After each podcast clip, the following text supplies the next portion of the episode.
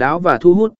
Tích hợp logo hoặc biểu đồ, nếu bạn muốn thêm yếu tố đặc biệt vào nàm cạn, bạn có thể xem xét việc sử dụng hình dáng và kích thước để tích hợp logo hoặc biểu đồ độc đáo của bạn. Điều này có thể làm cho nàm cạn trở nên độc đáo và gây ấn tượng. Lưu ý rằng quyết định về kích thước và hình dáng cũng phụ thuộc vào ngành nghề của bạn và cách bạn muốn thể hiện mình.